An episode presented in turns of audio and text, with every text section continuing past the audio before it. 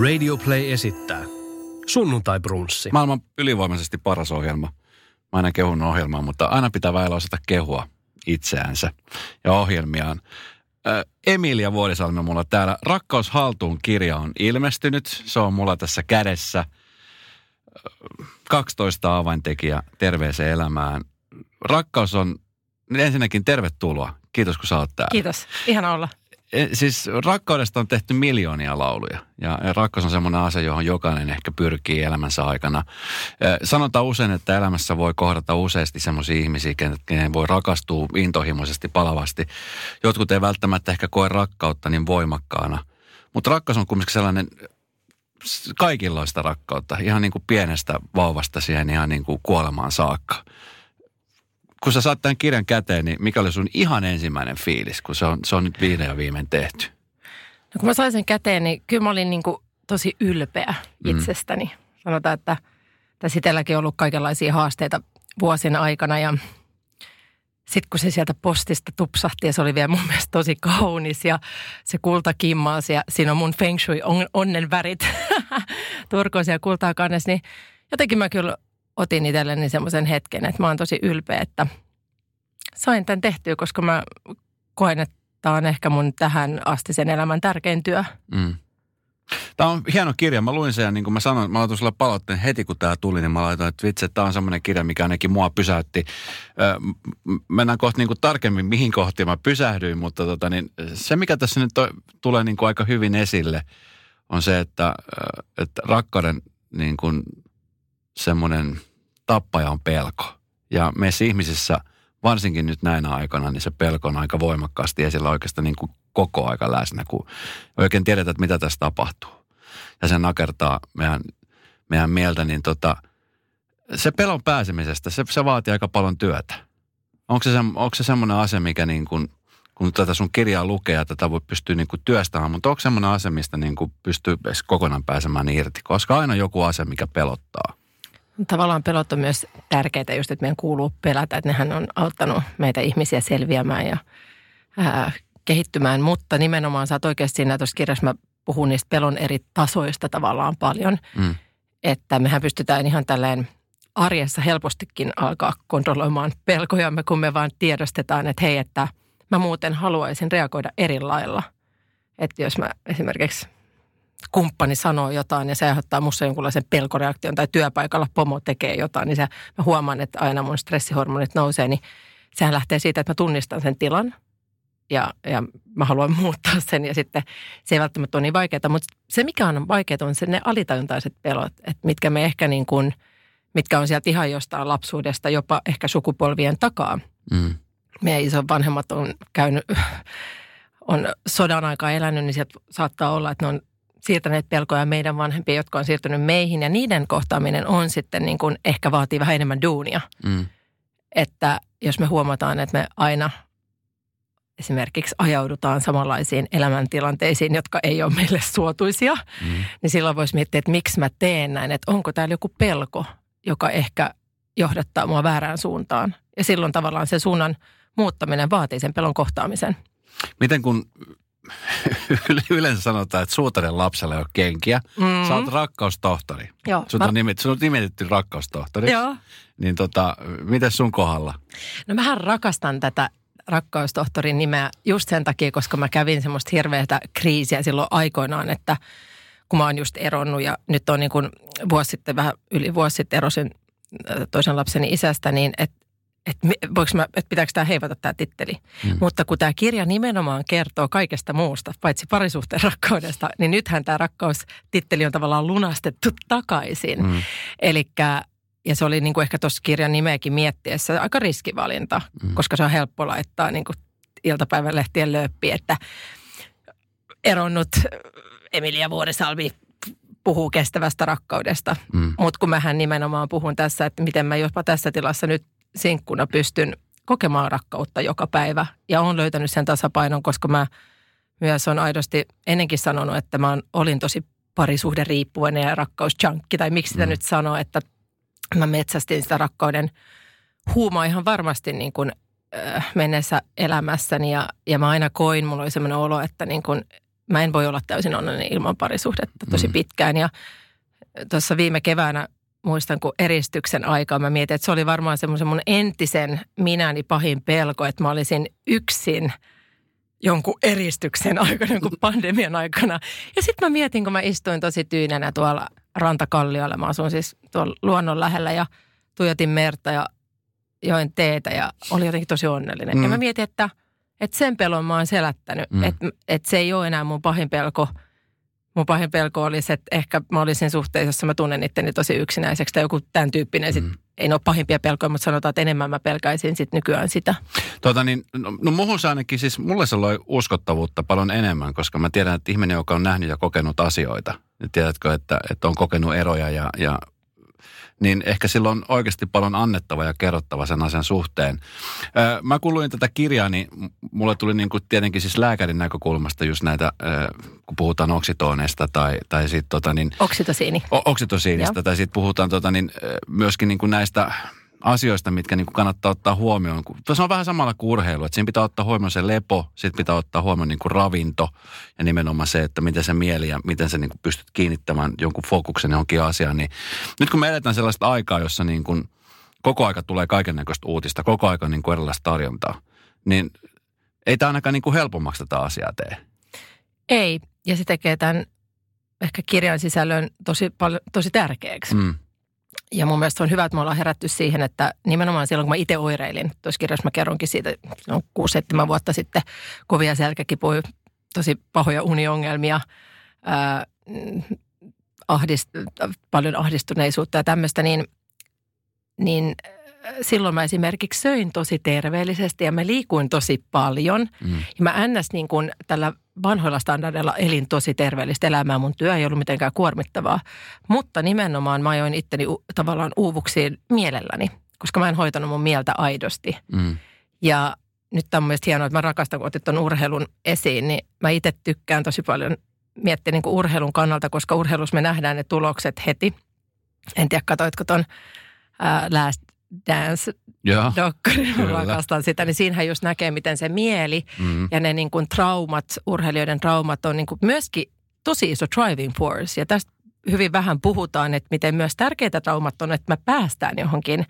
Mä uskon, että mulle asiat alkoi tapahtumaan vasta 30 jälkeen, koska mä en ollut tarpeeksi traumatisoitunut ennen, niin tiedätkö, puuttuu se viimeinen motivaatio tehdä jotain, tai mä en ollut herännyt. Ymmärrätkö että Mm. se herätti mut ne kiputilat semmoiseen niin kuin aidosti merkitykselliselle polulle. Mm. Ja joku taas ehkä niin kuin, itsekin miettii, että aina, että, niin kuin, että, että jos omilla lapsilla vaikka olisi jotain traumoja, niin nykyään mä yritän kääntää sen, että ei se välttämättä ole huono asia, koska ne ajaa mitä eteenpäin, mutta meidän pitää vaan hyödyntää se sitten niiden voima Mm. ja ne kun käyttää ne hyvään. Mm.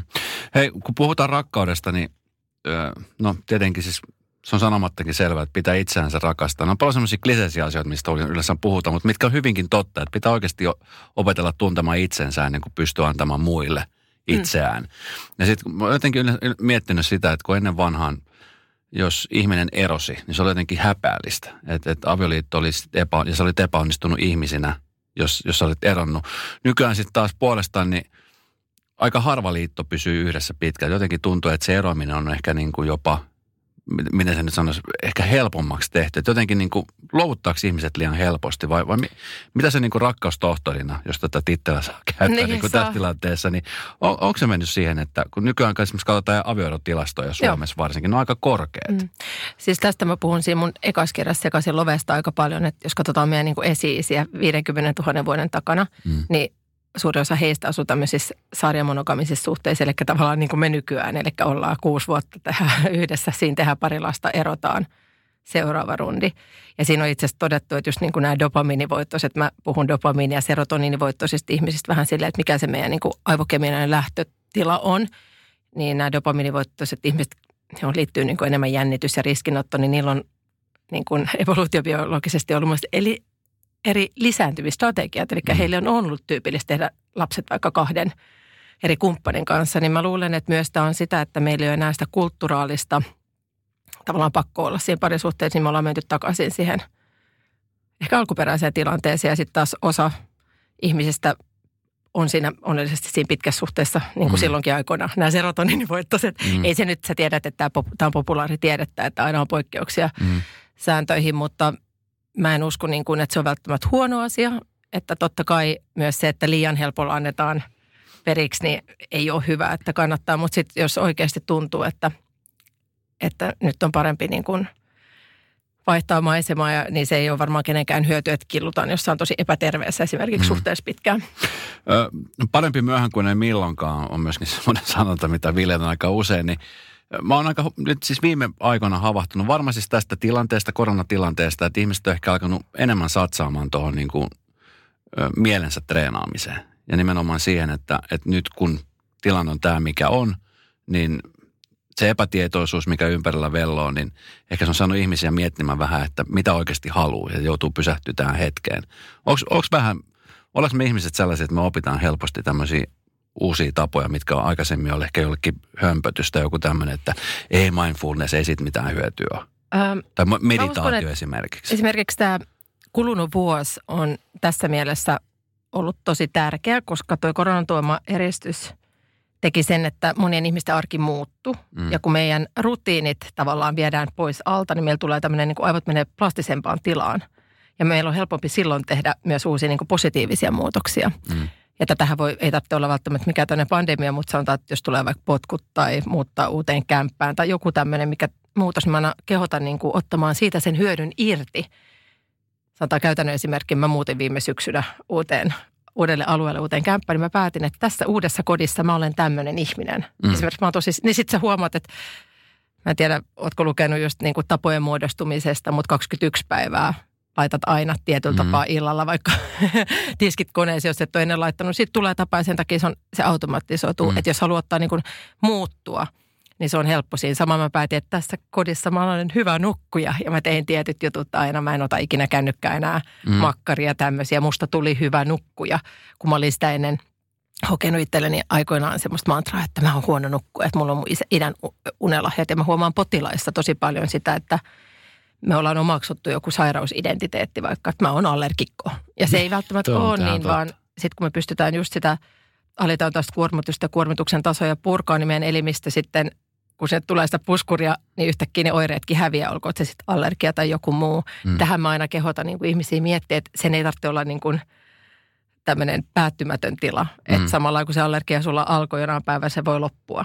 Ja mm. sama kuin unihäiriöt, ne enemmän kuin, että se on niin kuin tämmöinen, että jonkun persona, niin usein se on kuitenkin oire. Mm. Ja mä oon itse huomannut, että esimerkiksi tuo kestävän rakkauden resepti, kun kun sen saa kuntoon, niin se uni usein sivutuotteena palaa raitaille. Mm. Mistä sä tajusit? Hyvät reseptit aina pidetään salassa. Ja sitten sit on niinku sellaisia asioita, mitkä ei välttämättä aina kerro niitä kaikki aineksia. Missä kohtaa huomasit, Emilia, että, että sulla saattaa olla niinku tähän rakkauteen niin avaintekijä niinku kädessä? Että sä voit kertoa tästä no, rakkauden reseptistä. No se tavallaan kristallisoituminen tapahtui silleen, että mä olin menossa Finlandia-talolle puhekeikalle – ja mä olin todella kuormittavassa elämänvaiheessa silloin. Mä olin käymässä ero läpi, mä olin pieni lapsi valvottanut. Mä olin tosi niin kuin sä, sä tiedät. Mm, you know. Kyllä. ja mä muistan, ää, se oli tosi haastavaa, koska se puhe oli partin. Ja se on tosi vaikea niin kuin joku tämmöinen, niin kuin, silloin tämä nimi ei varmaan ollut vielä tämä, mutta periaatteessa tämä sama niin kuin, filosofia tiivistää varttiin. Ja mä olin, mä olin sillä, että mä, mä olin tavallaan vähän toivoton, että mitä mä teen. Ja mä muistan, mä olin suihkussa ihan poikki. Ja yhtäkkiä siinä, just se suihkun oksitosiini ja joku vei mut varmaan johonkin teeta-aloille tai whatever. Ja tuli semmoinen niin kuin välähdys, että näin se menee. Mm. Kolme hormonia, kolme kohtaa. Toki, tiedätkö, että se tuli mulle sellaisen niin kuin melkein, ei nyt näkynä, mutta kuitenkin. Mm. Ja mä oon aika visuaalinen ihminen, että tuossa kirjassahan mä oon myös piir- piirtänyt, että mä kuvittelen tämän kestävän rakkauden reseptin tai niin kuin mallin ö, usein niin kuin soluna. Ja se kestävän rakkauden ydin – koostuu nimenomaan näistä yhdeksästä tekijästä. Ja sitten siinä on se kuori, mikä on sitten tämä palautuminen, liikunta, ravinto, joka pitää sitä ydintä kasassa. Mm. Mutta niin kuori ja ydin tarvitsee aina toisiaan, jotta se niin kuin mm. solu pysyy. Niin tälleen mä sitä usein niin kuin itse mietin. Miten tota, tähän vaatii paljon liikkuvia osia. Ja jotenkin tuntuu, että mä, mä mietin esimerkiksi itseni, kun mä luin tätä kirjaa, että mä mietin, että mulla on usein siis sellainen ajatustapa, tämä on siis nimenomaan niin kuin sä puhut siitä, että me ajatellaan asioista, että meillä on joku sairaus tai meille tulee, niin mä usein mietin, että jos mulla menee työssä hyvin – tai raha-asioiden kanssa hyvin, niin rakkaudessa mulla menee huonosti. Mm. Mutta jos mulla menee rakkaudessa hyvin, niin sitten mulla menee työasioissa ja raha-asioissa huonosti. Mm. Ja tämä on jotenkin, mä en tiedä mistä tämä on tullut, mutta tämä on ollut jotenkin, ja kaikki tämmöiset niin kuin, palaset pitää loksahtaa, niin oleks me koskaan, esimerkiksi ootko ollut semmoisessa tilanteessa, että sulla on kaikki ne palaset balanssissa? No aika arvoja. Ja tuossa kirjassa mä selitän, mistä se on johtunut. Mm. Eli periaatteessa siitä, että kun meillä on jokainen se, mitä me koetaan niin kuin täydelliseksi rakkauden tilaksi – on se, mitä me ollaan esimerkiksi lapsena nähty ja näin. Ja sitten sanotaan, että sen takia, jos siellä on ollut puutteet, se ei ollut vaikka läsnäoloa tarpeeksi, mm. tai me ollaan totuttu siihen rakkauteen liittyy tietty toisen poistuminen ja semmoinen, että ei saa kontaktia, tai vaikka riidat tai, mm. tai kylmyys, niin se meidän aivokemiallinen koktailhan on silloin rakkauteen liittyen silleen, että siellä on vaikka vähän – enemmän dopamiinia ja vähän vähemmän serotoniinia. Eli se on, sinne, siellä aina pitää olla jotain pelkoa, jotta mm. sä tunnet sen rakkaudeksi. Mm. Ja näin ollen kaikissa elämäntilanteissa me koitetaan säilyttää tämä tila. Ja tämä on myös tosi mielenkiintoinen ajatus, koska se sopii tuohon sun äsken kuvaamaan. Mm. Eli sä et ikinä anna mennä, pääse siihen täydelliseen, koska se ei enää tuntu sulle rakkaus. Mm. Se oli se too good. Ja silloin pitää lähteä niin kuin purkaa sitä totuttelemalla. Niin kuin, että just siihen, että, että just totuttamalla vaan olemaan, että sä niin kuin annat niiden, että niin kuin sä alat pikku ja meditaatiolla ja niin kuin purkaa niitä traumoja ja myöskin muuttamalla toi oma ajatus siitä, että mulle käy aina näin. Että pitää alkaa puhua sille, että muuten mulle ennen kävikin noin, mutta nykyään muuten mä pystynkin saavuttaa tämän kaiken. Että kyllä mä mm. itse teen kaikenlaisia kehollisia harjoituksia nyt niin kuluneen vuoden aikana varsinkin nyt paljon muuttaakseni tiettyjä malleja, että mä huomasin – mulla oli semmoinen, mulla aikoinaan sanottu, että, että kun mä haaveilin joskus, että mä olisin vaikka telkussa töissä mm. tai tekisin jotain tämmöistä esiintymistä, niin yksi mulle tosi tärkeä ihminen siinä elämänvaiheessa sanoi, että susta ei ole siihen. Susta ei, katso suoraan silmään, että susta ei ikinä ole siihen. Ja mä, mä, niin kuin, mä muistan, mä aloin silloin itkemään. Se kolahti, koska mä olin avannut suuren salaisuuden hänelle ja sitten hän sanoi näin. Ja mä luulen, että se jäi mun alitajuntaan. Mm. Ja viime keväänä mä tein tietynlaisia niin kuin harjoituksia poistaakseni tämän kuvan itse asiassa, että musta on siihen. Että no. mä, ja se on jännä, että nythän mä itse asiassa niin kuin tein yhden niin kuin ihan ison näyttelijän roolinkin ja on niin kuin kivoja juttuja pöydällä ja niin kuin se muuttui saman tien. Meni mm. kuukausi, niin puhelin soi ja tulisitko. niin kuin, mm. että, mutta se alitajuntainen tunne siitä, että musta ei ole siihen, niin johdattiin mua aina pois. Niin, ja tuo on varmaan semmoinen lukko, mikä aika monella ihmisellä on. Tosi monella. Et, et, et, ja sitten siitä pois pääseminen, niin se, se vaatii nimenomaan sen työtä. Ja tavallaan se uskallus siitä, että, että uskaltaa ajatella muuta kuin joku muu on sanonut. Niin, ja kaikille meille, kun se on niin kuin jännää, miten se voi olla joku yhden opettajan kommentti, että alakoulussa, tai mm. se voi olla friendin tokasu, mutta jos on osunut semmoiseen kipeeseen hetkeen, mm. niin nämä on just niitä asioita, mitkä siellä on, mutta niin kuin mä sanoin, mitkä me voidaan kohdata ja mm. niin kuin puhdistaa. Hei, semmoinen kysymys. Mä aika usein juttelen mun omassa ohjelmassa tuossa Novan päivässä, niin rakkaus on semmoinen asia, mikä, mistä pystyy puhumaan eri, ihan niin kuin eri monesta näkökulmasta. Se mä oon huomannut, että ö, sitoutuminen on semmoinen asia, mitä monet pelkää. Mm. Ja kun sä puhut tästä, tässä sun kirjassa niin kuin siitä, että, että rakkauden tappaja on pelko, niin nimenomaan siis se sitoutuminen on semmoinen, mitä, mitä moni ihminen, niin miten, miten esimerkiksi semmoinen sitoutuminen tai sitoutumiskammonen ihminen, niin mit, miten se pystyy työstämään niitä asioita muuten kuin käymällä mennessä tosi pitkään läpi? Että mennään vähän enemmän ehkä tämmöisen niin kuin psykologia ja parisuuden psykologian niin kuin puitteisiin, mutta sanoisin, että ehkä tällä hetkellä tuo ongelma on pahentunut sen takia, että meillä on esimerkiksi Tinderit ja tämmöiset, eli meillä on semmoinen alitajuntainen olo, että, että meillä on aivan loputtomasti mahdollisuuksia, hmm. joten – jos puhutaan sitoutumiskammoisesta, puhutaan vaikka tämmöistä, että on just niin kuin, meillä on eri näitä kiintymistyylejä ja silloin just tämmöinen etäisesti kiintyvä esimerkiksi saattaa olla, Tinder on hänelle unelmapaikka, koska sä pääset tapaa ihmisen heti, kun hommat menis silleen vakavaksi, niin sä voit vaan tiedätkö, irrottaa niin kuin catch and release ja Kyllä. seuraavaan tuu koukkuun ja se on koukuttavaa. Eli mm. silloinhan kyse on tavallaan myös addiktiosta. Ehkä voi olla jollain tasolla, mä korostan, että mä en ole psykologi, että tämä on vähän niin kuin tämä kysymys ei ole ihan mun ydinosaamista, mutta olen tätäkin pohtinut, niin silloinhan saattaa olla, että just, että nämä ihmiset esimerkiksi nauttii suunnattomasta siitä, siitä jännityskoktailista, mikä tulee siitä uudesta, mutta sä et halua siihen tylsään, eli sä pelkäät sitä tylsyyttä, mm. sitä niin kuin tavallaan mm. rauhaa, koska se on sulle just vierastila. Mm. Nyt mennään siihen äskeiseen, mitä mä selitin, että, että yleensä nämä ihmiset, siellä on pohjalla se, että sä tykkäät siitä vähän niin kuin noradrenaliini, dopamiinivoittoisesta aivokemiallisesta tilasta. Mm. Ja sitten jollekin esimerkiksi voi olla sille, että sä pystyt olemaan hyvässä parisuhteessa – kun sulla on sitten tosi niin kuin jännittävä työ tai ammatti, joka tuo sulle noradrenaliinia ja dopamiinia. Mm. Että et sehän on aina meidän elämään niin kuin yhdistelmä monia asioita. Ja sitten jos se työ loppuu, mutta ammattiurheilu on hyvä esimerkki siitä, että kun mä oon esimerkiksi jos koripallojoukkue Seagalsin toiminnassa ollut alusta asti mukana ja urheilu paljon miettinyt, niin sähän saat ö, kaikkia rakkaushormoneja ammattiurheilijasta tosi paljon, koska sä saat niin kuin arvostusta, niin kuin mm-hmm. luottamusta joukkueelta, faneilta, sä saat niin kuin oksitosiinia sit fyysisyydestä, halailusta. Kaikesta tässä saat dopamiinia siitä, että on koko ajan tavoite, mitä kohti mennään. Ja mä koenkin, että niin kuin usein niin kuin ammattiurheiluuran päättyminen on tavallaan kuin rakkauden mm. päättyminen. Ja sitten vielä jos se päättyy vaikka vammautumiseen, niin se on vähän sama kuin rakkaus päättyisi siellä huuman huipulla. Ja silloin joudutaan käymään näitä samoja asioita läpi, eli tavallaan rakentamaan tämä kestävän rakkauden mm. resepti kuntoon. Ne. Eli silloin, mikä parhaimmillaan on tosi mieletön mahdollisuus mm. jonkin uuteen. Mutta usein se on kova kriisin paikka ja sitten se ongelma on se, että me lähdetään hakemaan niitä – fiksejä nopeista lähteistä, eli sanotaan vaikka alkoholista tai huumeista tai mm. seksistä tai mistä nyt, nyt helposti saa.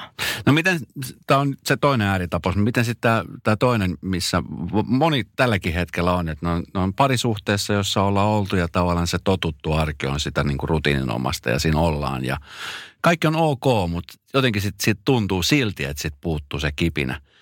Niin rakkaus haltuu kirjaa, kun katsoo, niin, niin siellä puhutaan nimenomaan näistä niin kuin adrenalinin rasseista ja siitä, että sit pitää niin kuin työstää ja, ja muuta. Niin mi, mi, miten, tota, miten semmoisessa parisuhteessa oleva ihminen, joka elää semmoista tasasta arkea, mutta jotenkin tuntuu, että sieltä uupuu jotain. Niin mi, miten se balanssin, balanssin löytäminen, ettei lähde nyt ollaan taas niin parisuhteissa. Mähän niin. näistä kirjassa sen puhun näistä parisuhteista. Mä oon koko ajan silleen, että mä en tiedä parisuhteista mitään. Että eikö sun nyt mene perille, että mä oon just eronnut, että don't ask me. mä oon niinku, kuule dopamiinivoittosena, niin en tiedä.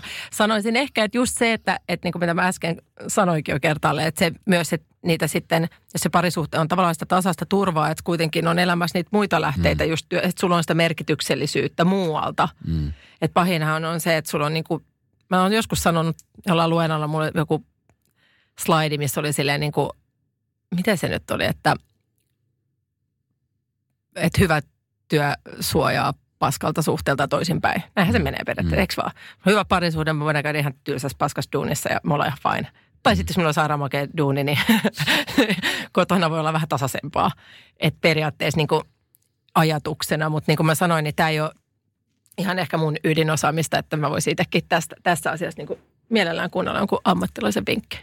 Hei, no miten, kun sä toimit lääkärinä ja, ja nyt niin kuin näinä, varsinkin näinä aikoina, niin sanon, että niin kuin lääkärit on sellaisia, miten, mihin uskotaan tosi vahvasti ja niin kuin luotetaan ja, ja haetaan sitä vähän niin kuin tukea ja turvaa, niin Oletko huomannut niin kuin tällaista ilmiötä esimerkiksi nyt sun lähipiirissä tai jotenkin, että nyt niin kuin Emilialta haetaan vähän? Öö, olen, mutta lähinnä mähän vaikutan somessa aika paljon ja siellä mun mielestä se on ihanaa, kun ihmiset niin kuin antaa hirveästi palautetta, että kun mä en siellä nimenomaan anna mitään lääketieteisiä neuvoa, vaan yritän levittää niin kuin hyvää fiilistä, energiaa ja tavallaan antaa niin kuin mm. vähän omalla esimerkillä ja ajatuksilla niin kuin herätellä ihmisiä ja tekee semmoisia pieniä, pieniä tota, muutoksia positiivisempaan ja terveempään elämään.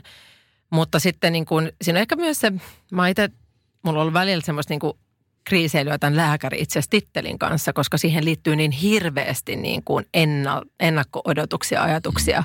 Ja totuushan on se, että että esimerkiksi lääke, lääketieteellisessä ei opiskella ravitsemusta lähes ollenkaan. Ei mene niin kuin näitä esimerkiksi kirjan aihepiirit, niin kyllä mä oon itse niitä tutkinut ja opiskellut sitten, sitten niin kuin vapaa-ajallani ja lä, niin kuin muuten haastatellut ihmisiä, että, että totta kai sieltä lääkiksestä tulee se perus, mitä mä sanoisin, taito ja tieto, että mä ymmärrän esimerkiksi solutasolla, miten asiat pelaa. Ja mulla, my, myös mulla lääkiksessä oli aina se, että mä niin kuin ihmettelin jo siellä, muistan koulussa, että miksi nämä on tällaisissa lokeroissa, niin kuin että neurologia ja endokrinologia ja psykologia ja että kun nämä kaikki liittyy kaikkeen ja tavallaan nykyään se onkin Jenkeissä jo alettu, että on niin kuin psykoneuroendokrinologinen periaatteessa tämmöinen kevyt erikoisala, joka makes sense, eli näitä kaikkia mä tässä kirjassakin yhdistelen. Mm. Että mä pyrin niin kuin, sanotaan, että mulla esimerkiksi lääkärin ammatti ei silloin alun perin ollut semmoinen niin megakutsumus. Että niin kuin, mä oon itse asiassa kolme vuotta opettanut aikoinaan valmennuskeskuksessa lääkikseen pyrkiviä. Ja, ja siinä matkalla näki tuhansia tyyppejä, ketkä haki lääkikseen ja osa pääsi ja osa ei. Ja siinä just näki, että aika harvalla siellä oli joku kutsumus. Enemmän se oli, että äiti ja isä toivoi, että mä menen sinne, että joku lääkärin ammatti on hieno. Mm. Ja ei se mullekaan ollut semmoinen, niin kuin, mutta se on jännää, että tuossa kirjassa mä puhun siitä, että sitten kun mä aloin itse tutustumaan itseeni ja niin kuin olen rehellinen, mistä mä tykkään, mitä mä haluan tehdä, mikä saa mun sydämen sykkimään ja tekee niitä juttuja, yhtäkkiä mun – ammatista tulikin tosi kutsumuksellista. Että mm. tällä hetkellä tuon kirjan myötä ja kaikki puhekeikat, mitä mä teen ja mitä mä niin kuin, tämä sanoma, mitä vien, niin nyt, nyt tässä on tosi suuri mulla, mulla niin kuin merkityksellisyyden tunne. Mm. Mutta se löytyi vaan sillä, että mä tein tosi aika rohkeitakin valintoja ja normeista poikkeavia. Ja mm. mä oon sata kertaa kuullut, että no miksi et sä vaan tee vastaanottotyötä vaikka näin. Ja tällä hetkellä mä koen, että mä, mä tykkään, mä koen, että tällä tavalla, mitä mä nyt teen, niin mä autan itse asiassa toivottavasti enemmän ihmisiä. Mm. Oletko sellainen ihminen, jolla on aina joku varasuunnitelma? Mulla ei ikinä mitään varasuunnitelmaa. Eikä? Kyllä mä oon aika tämmöinen. Mä luulen, että mulla on niin semmoinen perusturva, kiitos äidin ja isän tullut niin kuin lapsuudesta. Mä oon kotoisin maatilalta ja, ja semmoisesta, että in a good and bad se on luonut mulle semmoisen, niin kuin, että mä aika kyllä hyppään. kyllä hyppään tilanteisiin ilman mitään, kun tietää, että on ollut semmoinen kuitenkin niin kuin, mm. perheen ja ympäristön tuoma suojaverkko. Mm niin kuin nuoresta, että tota, mä en hirveästi varasuunnitelmia tee, vaan mä jotenkin ehkä se vähän sille uhkarohkeastikin uskon, että kyllä ne, tiedätkö, universumi hoitaa. No mitä jos susta olisi tullut lääkäri ollenkaan, niin olisi ehkä enemmän ollut sitten tuossa niin nimenomaan näyttelemisen puolella. Se on niin kuin kiehtoo toi näytteleminen. No en mä tiedä. Nyt kun mä niin kuin tein sen ja rakastin projektia ja keväällä nähdään, siis tulee Ylen draamalta tosiaan tämmöinen niin kuin Like Mother, Like Daughter draamakomedia, missä on tota, vähän sinkkuelämää tyyppinen, mutta kahden sukupolven kautta huuskan ohjaa, mieletön, mieletön, mieletön lahjakas ohjaaja. Niin kyllä mä silti niin kuin huomaan, että vaikka mä tykkään näyttelemisestä, niin kyllä on tosi tärkeää tehdä tätä, mitä mä, että tämä on tämä mun pääjuttu, jos näin voi sanoa. Ja mä en haluaisi, että niitä pitää niin kuin, että toinen sulkisi toista pois, jos mä vaikka haluaisin näytellä lisää. Että kyllähän mä itse puhun paljon siitä, että luovuus lisää luovuutta ja mä jotenkin nautin siitä, että myös lääkärinä pystyn käyttämään luovuutta. Että esimerkiksi tuon reseptin keksiminen vaatii sitä, että aivot saa tilaa ja mm. niin kuin voi olla semmoisessa luovassa moodissa, niin sitä mä haluaisin, toivon, että mm. se jatkuu mun elämässä – ja sitten nämä mä otan semmoisina hauskoina intohimoprojekteina, vähän niin kuin, tiedätkö harrastuksina, mm, että mm. joku soittaa tiedätkö, pasunaa, toinen, toinen keräilee postimerkkejä, niin mä näyttelen. Niin, keräkää mutta enää kukaan postimerkkejä. Hei, sä puhut tässä kirjassa sun paniikkihäiriöstä, mitä sulla on ollut. Joo. Ja mitä sä oot työstänyt. Ja ihmisiä, joilla niin kuin niitä on edelleenkin tosi paljon, eikä välttämättä niin kuin löydy tapa niistä päästä ulos. Hmm. Sä kerrot avoimesti sitten, miten sä oot työstänyt niitä asioita, niin onko sulle tullut viime aikoina, onko sulla ollut paniikkihäiriöitä? Ei ollut pitkään aikaan, koska se oli osa tätä, kun tämän reseptin sai niin kuin, äh, kasaan, niin se jotenkin tuli semmoinen olo, että se ehkä ihmisenä niin kuin tietyllä tavalla loi itsensä uudelleen. Hmm. Eli tällä hetkellä mä näen tosi vahvasti, että ne olisi mun menneessä – mennessä minässä.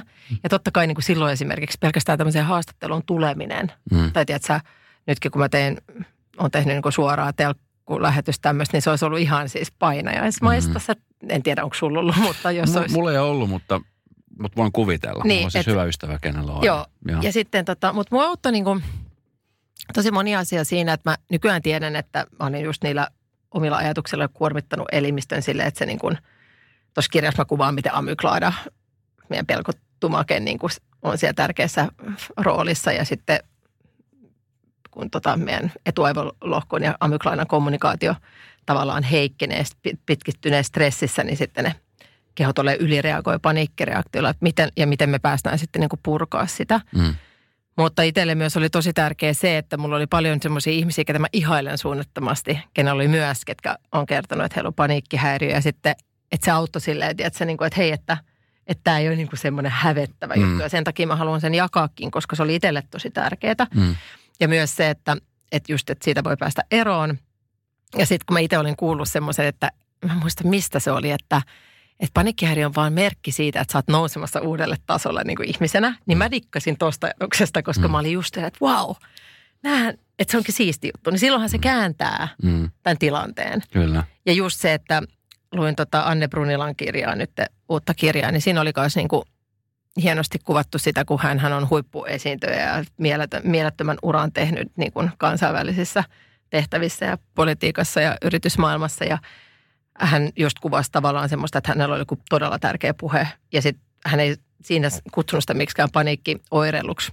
Mulla ei muuta ollut paniikkihäiriö, mulla oli paniikkioireilu, niin mm. niin että vaan, ettei tule sieltä jälkeenpäin sanomista, mutta, mutta niin, kuin, niin hän kuvasi sen hyvin, että sitten kun se tapahtui, ja se oli hänen pahin pelko, niin se, sen jälkeen se häipyi, koska hän tajui, että eihän, eihän kuollutkaan siihen. Ja nykyään mä just ajattelen silleen, että – no mitä sitten nyt mä niin kuin tässä olisin saanut jonkun panikkikohtauksen. Ja sitten mä voisin Suomen kansalle sanoa, että kattokaa, että näin mullekin kävi, että ei se ole niin vakavaa. No sä oot, niin kuin ihmisten, mun mielestä niin kuin yksi elämäntarkoitus on se, että ihminen kehittyy ja kasvaa jatkuvasti. Niin. Tai niin, niin paljon kuin vaan mahdollista ja, ja oppia asioista ja virheistä. Niin mitä sä sanoisit sille Emilalle, joka tuossa kymmenen vuotta sitten oli, oli tota niin, menossa ja, ja tekemässä asioita. Ja mit, mitä sä nyt sille sanoisit? No mä sanoisin sille, että oikeasti meditoi, kun se Emilia vie silloin, että se ei ole mun juttu, koska olen tällainen ihminen. Meditaatio ei sovi minulle. Tiedätkö, niin kuin, että, ja tämähän, kun me sanotaan itsellemme näitä juttuja, se on just sitä, mm. että me ollaan koukus meidän ovaan aivokemialliseen tilaan. Me rakastetaan sitä pientä rushia, mikä meillä on, ja niitä kierroksia me ollaan valmiita. Sama kuin addikti ei ole valmis luopumaan siitä tilasta. Mm. Mutta silloin mä niinku ehkä antaisin Emilialle tämän kirjan, ja mä olisin, että lue tämä. Mm. Öö, mitä muuta mä sanoisin? Mä sanoisin, että luota it, itseesi ja tiedätkö, että just, että tämä on vaan hetkellinen tila ja kivut on kasvun paikka, että tämä on niin kuin portti johonkin tosi hyvään. Niin kuin näitä mä kertoisin hänelle, mitkä mä, nyt mä tiedän mm. tavallaan itselleni. Ja niin kerron kaikille kuulijoillekin, ketkä, kenellä on jotain kiputiloja tai, tai on vähän synkemmissä vesissä, niin, niin sieltä kyllä noustaan ja tavallaan ne on tärkeitä. Mä oon tällä hetkellä tosi kiitollinen noilla kaikista pimeimmille hetkille, koska niistä on syntynyt nämä kirjat, niistä on syntynyt mun ammatti, niistä on syntynyt mun merkityksellinen elämä. Mm. Niiden ansiosta mä oon tänä päivänä varmaan parempi äiti. Niiden ansiosta toivottavasti mä oon parempi kumppani sitten taas joskus. ja tota, niin, että kyllä ne on niin kuin sanoisin, että, että vaikka nyt tuntuu kipeältä, niin usko, että kaikki tulee olemaan hyvin.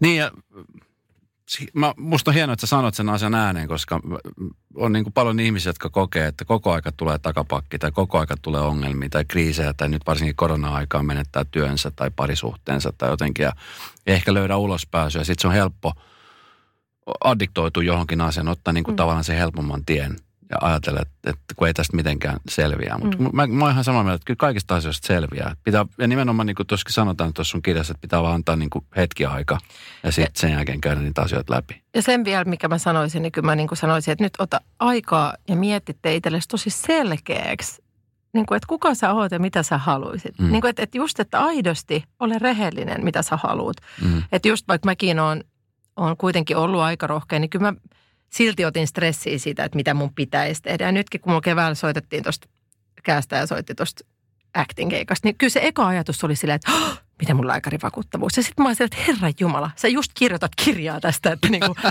et, et niinku älä, älä kuuntele mitä muut sanoo mm. ja niinku usko unelmiin. Ja, ja tiedätkö, niinku, jos on joku juttu, mitä sä aidosti oot haaveillut tehdä, niin tee se. Ja silti mä itse hetkellisesti menen siihen, että et ihmisiä me kaikki ollaan, mutta niinku, tämä on ehkä mun yksi semmoisista missä mä koen, että mulla on annettavaa, että mä haluan niin kuin antaa sitä inspiraatioa ja rohkeutta tehdä niitä, mm. niitä aiotko, pit, aiotko pitää tämän kirjan sun kirjahyllyssä, että aina tarvittaessa voit sitten sieltä tu- lukea, kun sulla Siis mä tulee oon levittänyt ympäri kämppää, mulla on makkarissa olohuoneessa keittiö. No vie.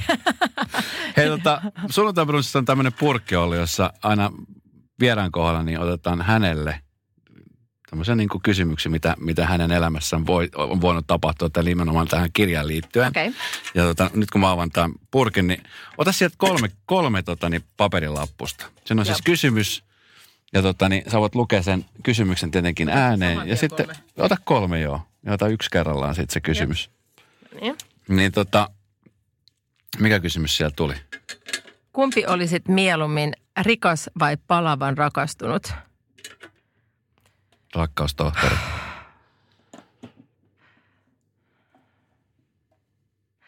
Jos tämä olisi, kumpi olisi mieluummin rikas vai niin kuin eläisit palavassa rakkaudessa, niin mä ottaisin rakkaudessa. Mutta rakkauden tila on siis niin jotenkin kuluttava. Mä oon jo sille, että mulla ei ole oikeasti palava rakkaus nyt.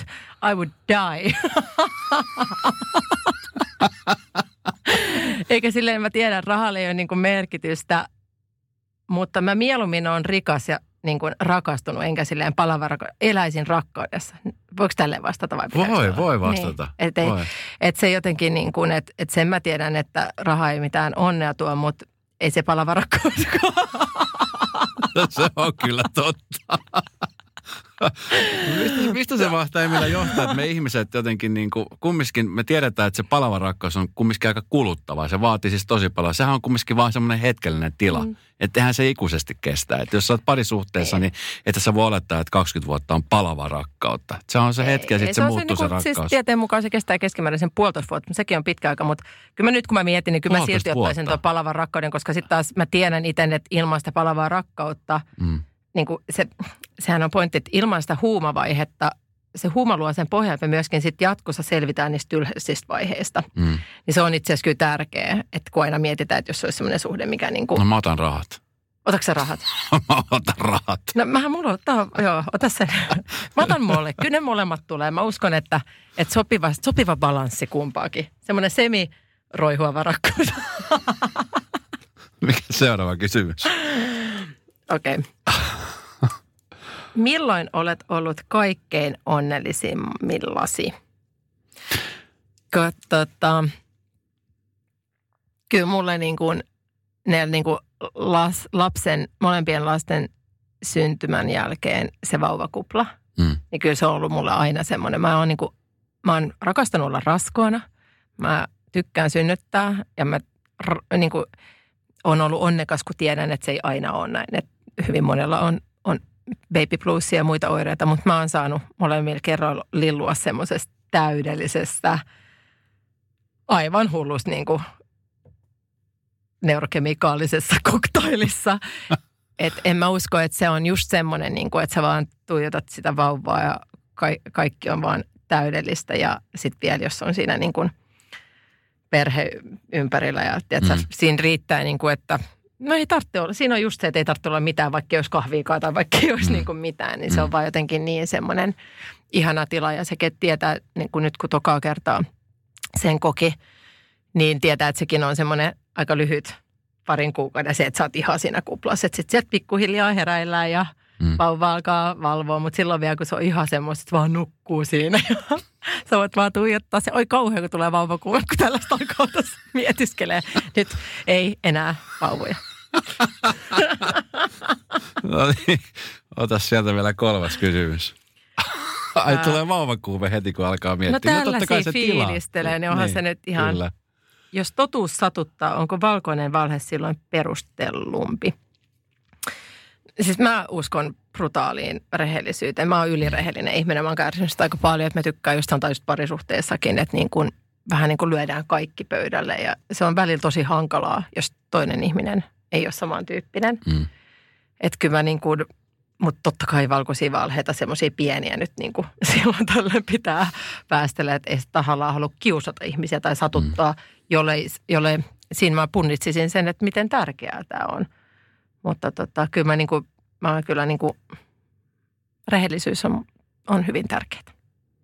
Niin ja jotenkin siis valkoiset valheet, mä en tiedä, onko sellaisia kuin valkoisia valheita. Mm. Mm. Kumminkin vale on kumminkin aina vale. Ja Niin. jossain vaiheessahan se joko suurenee tai sitten se pahentaa tilannetta ja se aina loukkaa. Joo. Ja siinä on niin kuin mä miettinyt tota niin kuin totuuden puhumista ja niin kuin syvemmällä ehkä tasolla. Että kun mulla on ollut äänihulikyhmyt, mm. mulla on vähän tämmöinen käheä ääni. Ja sitten mä niin kuin välillä myös tykkään opiskella tämmöisiä niin kuin vanhoja tavallaan itämaista lääketiedestä ja näin, niin puhutaan paljon, että esimerkiksi ne liittyy siihen kilpirauhasen ongelmat ja äänihulikyhmyt ja tämä koko niin kuin kurkun alue siihen, että ei, ei puhu omalla totuuden äänellä. Mm. Ja mä huomaan esimerkiksi nyt vuosi sitten, kun mä tein sen päätöksen, että mä aloin rohkeasti ole niin kuin oma itseni ja puhuu aidosti mm. niin kuin ihan täysin omalla äänellä, niin mun mielestä mun niin kuin on helpompi puhua. Ää, vaikka totta kai eihän ne häivy, niin kuin, kun on ollut siellä hetken, niin, mutta tällaiset asiat on niin kuin mielenkiintoisia, että sitten myös se, mikä, mistä se tapa tulee, että jos perheessä aina on viljelty valkoisia vaiheita, niin siitä tulee itselle tietenkin normaalia. Mm, kyllä. Mutta tota, muutenkin se totuuden puhuminen ja sitten joku sanoi, tuossa törmäsin semmoiseen vähän aikaa sitten, että jos on hirveä tarve selitellä ja täyttää puheella tilaa, niin se usein johtuu siitä, että oma, niin kuin lapsuudessa oma totuus on kielletty. Mä olin siis se kolahti muhun, koska mähän on koko elämäni täyttänyt puheella semmoisia tyhjiä aukkoja. Tosi ärsyttävä piiri ja nyt yritän siitäkin opetella pois. No mutta älä tässä. Hei, rakkaus haltuun. rakkaus haltuun kirja ilmeisesti. Onneksi olkoon, hieno kirja. Kiitos. Kun se ihminen lähtee kirjakauppaan tai tilaa, tilaa tota niin, tämän kirjan kotiinsa, niin mitä sä haluat, että se ihminen saa tästä käteensä? Tämä on semmoinen kirja, mikä mielestäni kuuluu niin kuin jokaisen kodin kirjahylly, jos kirjahyllyä vielä on, mutta siis, mitä sä haluat, että se ihminen saa irti tästä? No mä toivon, että ihminen ymmärtää niin kuin itsestään, mielestään, oppii sen, miten mieli ja keho on tai liittyy aina toisiinsa. Ne on aina yhteydessä. Ja mä toivoisin, että se ihminen niin kuin pikkuhiljaa tämä oppisi häntä tai opettaisi häntä tunnistamaan sen kohdan, missä hän saa sen sysäyksen siihen kestävän rakkauden reseptin muodostumisen alkuun. Eli me ollaan kaikki yksilöitä. Mm. Resepti on jokaiselle yksilöllinen ja mä toivon, että jokainen pystyy kirja-avulla rakentamaan sen oman yksilöllisen reseptiä voimaan hyvin. Älä tule paha kakku, tulee hyvä kakku. Niin. Hei, mun on vielä pakko kiittää sinua, että silloin kun sä laitoit sen viestin, taisi olla viime sunnuntaina mulle, kun sä olet lukenut ja jotenkin, että tämä pysäytti ja oli game changer sulle, niin se tuli niin tärkeäseen kohtaan. Mä olin jotenkin todella väsynyt. Mun toi pieni lapsi oli herätellyt mua ollut tosi paljon kaikenlaista ja sitten haluan sanoa, että se oli tosi tärkeää ja mä tajusin sen, miten tärkeää on antaa ihmisille aina positiivista palautetta, jos siihen on aihetta. Mm. Että sen mä ehkä niinku kuuntelijoillekin antaisin tämmöisen lisävinkkinä, koska se oikeasti oli mulle tosi merkityksellinen hetki, koska se oli eka palaute tuosta kirjasta, minkä mä sain. Niin se oli niin kuin, se tulee aina olemaan mulla mun sydämessä. Kiitos, arvostan suuresti. Kiitos kun tulit. Kiitos. Sunnuntai Brunssin kaikki jaksot voit kuunnella kokonaisuudessaan Radio Playstä. Lataa appi tai kuuntele osoitteessa radioplay.fi. Radio Play.